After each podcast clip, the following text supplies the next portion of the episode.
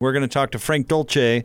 We're going to have a keyword for Godsmack tickets, and we can't explain just yet. But when uh, Frank says the keyword, all right, all right. Uh, here's what we're going to do. The first time Frank plays the victim in any way, because that's what he loves to do. Once you hear him somehow be the victim, be caller 12 855 340 zone, and you're going to go see Godsmack out at uh, USANA Amphitheater on uh, October the 9th. Perfection. That's Okay, so do, do we all do we all get it? Do we all understand? Yes, all on the same page. Uh-huh. Okay, all right, good. Looking forward to talking to uh, Frank, and he, of course, will be joining us on the Sprint special guest line. As do all of our guests, get one hundred dollars off the redesigned Apple Watch Four with the new line of service. Visit the Sprint store nearest you. Joining us now. Our Utah insider here on the station. He is Frank Dolce on 97.5 and 1280 The Zone. What's up, Frank? How are you? Hey guys, good afternoon. Uh, I'm doing I'm doing great, thank you. You sure? Yeah, I'm. I've been peppering Austin with potential words or phrases of the day, so I'm hopeful that I help one lucky fan Yeah, you should be honored, Frank. There win are win something. yeah Godsmack tickets on the line on your interview today, so I, I hope you yeah. feel honored. Well, I feel I feel a sense of obligation now to get this done the right way. All right, good let's deal. let's make it happen. Let's uh, treat Frank with respect over there today, Jake. You know, none Thank of this, you. none of this let's, let's start disparaging with that. stuff. Is re- wait, is respect the word of the day? That should be. Let's let's do that, Jake. Why, why, why, why do you think that that should be the word of the day? Respect. Yeah. Utah should respect their opponent, maybe Oh, Oh. good. because because an opponent's coming to town that you could. I mean, it's a team that got beaten up by Penn State by something on the order of sixty or seventy points in the first week. I mean, you might have a tendency to overlook that opponent, and you just, as we've learned, uh, as we've learned, you just you can't do that, or you're going to find yourself in trouble. Do you agree with me, Frank, that Utah, each Utah player could be required to wear a 50 pound backpack in this game and they, they would still beat Idaho State? Yeah.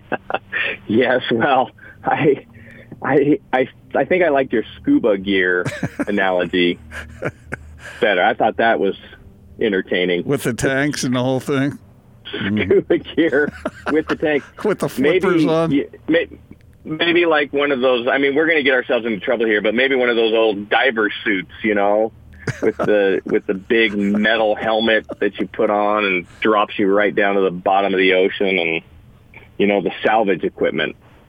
Um, maybe something like that. No, I don't.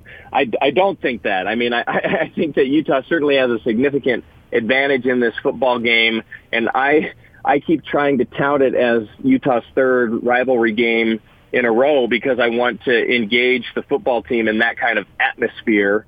Um, because I thought that that was, you know, that that's when you're the most engaged in a, in a football game is when it's a rivalry game. So, so let's let's approach it let's approach it that way. But talent wise, there's just there's no question that that Utah has the advantage, and and it should be a game that feels boring. Like I I thought last week, at one point that game against Northern Illinois felt boring, and that was a good sign for Utah because it was just a game in control, and they were doing the things that they needed to do and wanted to do, and and Northern they were going to come out with a win, and Northern Illinois didn't have have much of a chance. So I think they want to do that this week, is they want to improve, they want to they want to clean things up, they they want to they want to get polished on the offensive side, um, become even more disruptive on the defensive side, and then at some point in that game, early in that game, you want to feel like, well, Utah kind of has has control of this game, that, and that's exactly how it should be.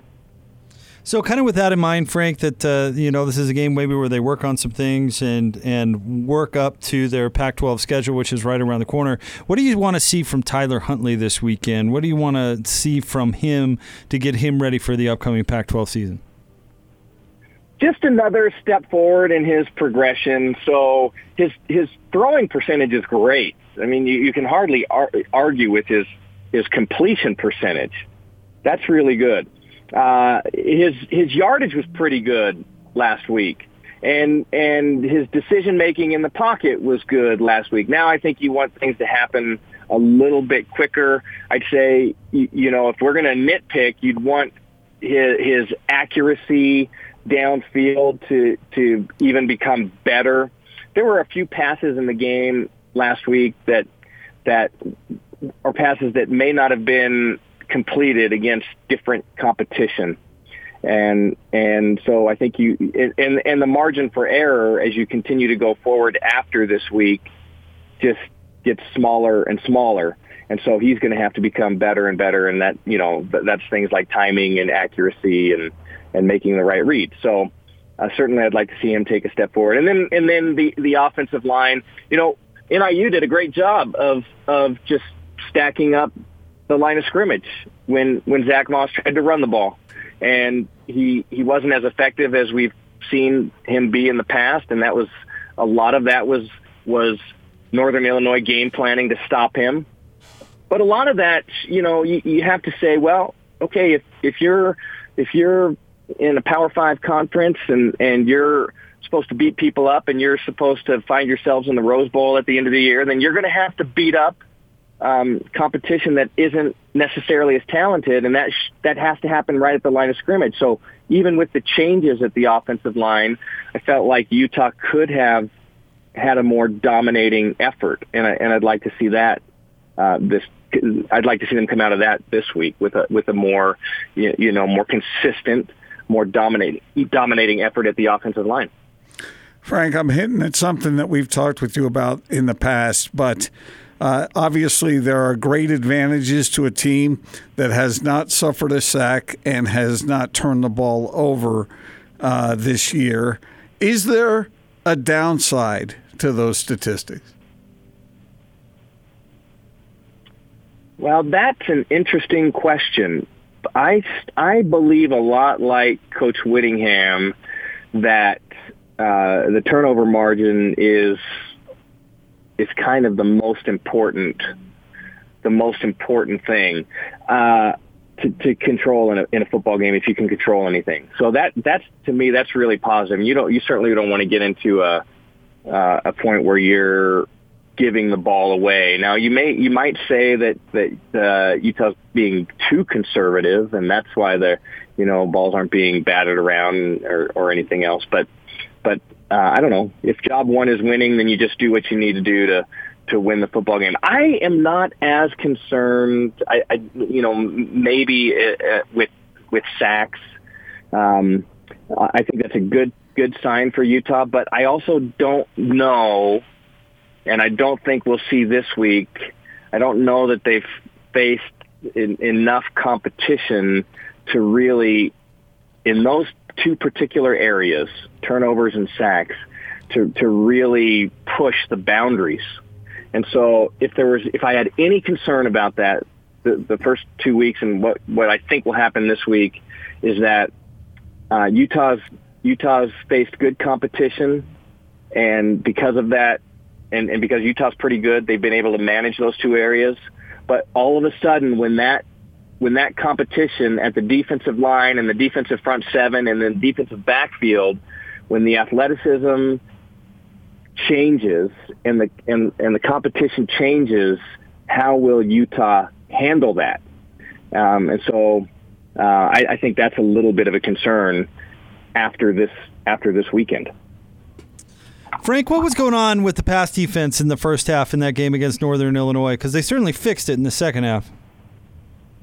Yeah, yeah, that uh, that was interesting. It looked like you know guys were kind of running around. I, you know, Northern Illinois did a nice job of of probably looking at uh, what what BYU did in the passing game at times against Utah and dialing some of that stuff up and and and not putting Bowers in a in a situation where he had to stand around in the pocket for a long time and let the front four really start to maneuver the offensive line and and getting rid of the ball quickly and and you know I, they they just did a nice a nice job and and and Utah I don't know probably playing a little conservative in the secondary. Now they started to dial up some pressure a little bit in the second half, and I think everything got got cleaned up. And and so that was you know that was a good adjustment, a good adjustment by the Utes. But I will say, coming out of that game, I do you know it does leave you with a little bit of concern. Ideally. Utah would like to be able to pressure a quarterback and pressure a passing game with a four-man rush. That's just unrealistic. Even with Utah's really solid, really good, and really talented defensive line, so you're going to have to figure out ways to to to bring pressure in the passing game and leave the guys in the secondary a little bit on an island and not be so conservative. And and with teams like Washington State and USC for for that case and Cal, you know, throwing the ball around the field the way that they have, it does leave you with a little bit of, you know, kind of a question mark in that area until until Utah proves it out against significant competition. I don't know that I'm sold yet uh, on the on the pass defense. By the way, speaking of defensive adjustments, if you happen to watch Cal play Washington, talk about creativity, they were rushing defensive backs from their standard defensive back position. I'm talking safeties lined up 10 or 12 yards deep, rushing the quarterback at the snap count, which really obviously uh, affected Washington's ability to move the ball downfield. Frank, it seems like coaches spend so much time emphasizing taking it one game at a time. Uh, that's what they preach to these players because they don't want them to look past anybody. They want them to be prepared every week. But in a week like this, isn't it tempting for those coaches to be looking ahead to USC and doing some preparation there as well? And if the team picks up on that, is that a detriment? Yes. Uh, so yes, Utah's coaching staff. I would be shocked if Utah's coaching staff is not very interested in what's happening, what happened with USC last week, and what happens with USC this week, even in the midst of their game against Idaho State. And and even if it was a you know even if it was a one game schedule, you know, and, and when you have to take it one game at a time on the player side, there's so much ex- exposure to, to everything that that's happening. You look at you look at that schedule, and I mean, you just naturally say, well, Idaho, Idaho State, they're not in the same conference division. They're, they don't recruit the same type of athletes. They don't do this. They don't do that. We should just go in there and and you know push these guys around the field. So even if even if Idaho State was the only game on the schedule, it still says Idaho State, and that you know right or wrong or or whatever, it's still hard to overcome that. And and so you mentioned the slow start against Northern Illinois. I would love to see Utah come out and you know crack the whip right from the beginning. Um, but I I wouldn't be shocked either if it was kind of a game for a half and then and then Utah took control of it. Speaking of USC, Frank, uh, did you have? Well, you you said you uh, had a chance to see him. What do you think of Slovis? Uh, Gordon wrote about him yesterday in the Trib, and we're going to see him next week in, in Provo, or this week, excuse me, in Provo, and then ne- next week down in LA. So, what do you think of uh, his potential in his game one? Yeah, well, you know, I, I probably would have put him on you know one game effort, then he immediately goes on the Heisman ballot, and and then you talk about him among the greats at. Uh, at USC, you know, uh, um, in the Leinart kind of conversations, and, and maybe he's never, he's not going to ever see his sophomore year at uh, at USC. That I mean, he had that he had that kind of performance. I will say this: he was he was clearly the coaches clearly did a fantastic job of having him mentally, and he did the right things to get mentally prepared to play that game, and then and then the physical execution was fantastic. Uh, but then you look around and you say, well, you know, Stanford didn't wasn't able to really get a lot of pressure on him. They didn't do a great job of putting pressure on the quarterback. And I don't care who you are, if you have pressure at that position group, then you're going to have a. It's just going to be a longer day. It's going to be a little bit more of a struggle. And I didn't see that necessarily occur. And then I mean, I I look at this USC football team. I know there's a lot of talk about Helton and that he doesn't get these guys going enough, and he hasn't accomplished enough, and but th- those guys are athletic and they ran around the field. It, it looked to me like a clear difference in athleticism, especially when you're talking about USC's receiving group versus Stanford's defensive backfield. I mean, it just didn't look like there was separation between the receiver and the defensive back. There were open guys running around the field. They were, and the quarterback was hitting them in the right spots. I mean, it was kind of a combination. So as as well as the quarterback played, and he certainly played well. I would never take that away from especially a true freshman starting in that situation. He had he has a and, and by the way, has a pretty good running game too. I mean, he has a lot of he had a lot of weapons around him, a lot of help around him that contributed to all of his success. So, you know, but what BYU is going to have to do and what Utah is going to have to do is they're going to have to figure out how to how to limit some of the productivity of all the other position groups. So maybe you make things messy at the line of scrimmage and then there's not enough time to throw the ball. Or maybe you which I think would be a more difficult task maybe you cover those guys up in this defensive secondary good luck. Or or maybe you just stop the run game and put everything on his shoulder. So lots of phases in that offensive football game went well for USC a week ago how difficult is it, Frank, looking back at your career, how, how difficult was it to go out on the road for the first time as a starter and, and not be affected by the, uh, the unfriendly confines? yes. Well, I, you know, the, the truth of the matter is I only had that happen to me one time. And it, it was more of a, it was more of a situation of being starstruck on my part and I didn't I didn't have a great game. It wasn't horrible, but it wasn't great either. And that that was when uh, we went to play at Nebraska, and and you know the I I grew up a football fan. I grew up watching Nebraska play. And I know I knew the history, obviously. And so you walk into that stadium and you see the the iconic coach and the uniforms and and so then, then all of a sudden that gets in, that got into my head a little bit. Outside of that, I always felt like going on the road was a slightly an advantage because you get isolated. You're, you know, everybody's together, all in the same area, all communicating. You don't have some of the distractions that, and this may be a little different these days with everything else happening, but, but I felt like going on the road was was a little bit of an advantage because you could kind of get focused in without the distractions of being at home.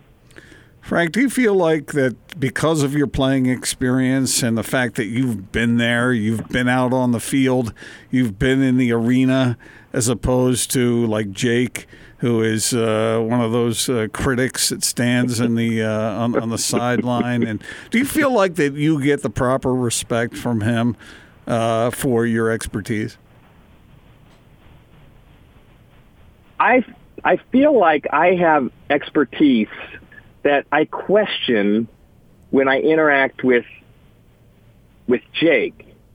Like I, I don't know that it's disrespectful or if I feel disrespected, but I I think I feel like I'm I'm not as smart as I thought I was after I inter after I interact with Jake. Does that make sense? Do you ever have that sense? Uh, yeah, I guess I can, can relate to that. Yeah, yeah, yeah, yeah, because because Jake, uh, he, he's a moving target. You know, you think yeah. you think you have it nailed, and then all of a sudden he brings something else up that really wasn't that germane to what was going on before. But now you got to bring some other things to the table. You know, and I'm not sure. I've heard him do that to you, and I'm not sure that uh, it was deserved. Yeah, well, I appreciate that, and and I appreciate that that you are there to to soften the blow um, that I usually take when when Jake and I are in interacting. You know, it's. Uh, now, it's sometimes a difficult task. You got anything to say for yourself yeah, over I'm, there, Mister? I'm going to tell Frank to brace himself because I'm pretty sure he and I are doing the pre and post for the Ute game this weekend. so get ready for that. There, outside of Austin, because I know he's listening. There's no one else I'd rather do the pre and post with, Jake. Well, thanks, Frank. I, oh, I'm actually, besides Gordon. I'm actually, uh, Frank, here's the thing. I'm actually really looking forward Frank, to it. I don't want to. I don't want to uh, to frighten you or anything, but you and I agree on a lot of things, and I, I don't want to. I know. I don't want to undermine your credibility or anything, but we do. No, no, that that doesn't undermine my credibility. That that that lends to my credibility. I mean, if I find myself if I find myself in opposition to whatever you're thinking, then I have to rethink my stance because I I I truly appreciate the things that you say and the things that you write about. So, and I think it's well, you know, well thought out and well researched and well said. And so if you, if I am ever in opposition to you, then, then I have to rethink my, my take on it. Does that make you feel good there, Gordon? Well, I mean, I, I always looked at it that because I've noticed that that when we talk about these things, Frank is, uh, and I trust Frank because you know he has been out there on the field. He knows what these situations are like. So I, I yeah, I, it feels good when Frank and I agree. Are you mocking me now? No, no, I'm Because it feels a little bit like you, you might be mocking me now. I, don't- I don't know. Now everybody's feeling sorry for himself around Seriously. there now. Uh, Frank, No, Ken. hey, man, very much looking forward to Saturday, and thank you as always uh, for jumping on, man. Absolutely. I, I really enjoy the conversation. I just have one one question. Did we get the did we get the word of the day or the phrase of the day? We Was did. it in there anywhere? We did. We got a winner. We got it? We did. We got, Got it. Nailed it. okay. Perfect. Now I feel like we were a success. Indeed. Thanks, buddy. All right, guys. We'll talk to you soon. We had to work for it a little bit. we didn't did have to work for it a little bit. Uh, what's the name of our winner, Austin? Ryan. Ryan. Shout out to Ryan, who's going to see Godsmack over at uh, USANA. You can grab your tickets livenation.com. And thanks to Frank Dolce for joining us. We always appreciate it. More of the big show next, 97.5 and 1280 The Zone.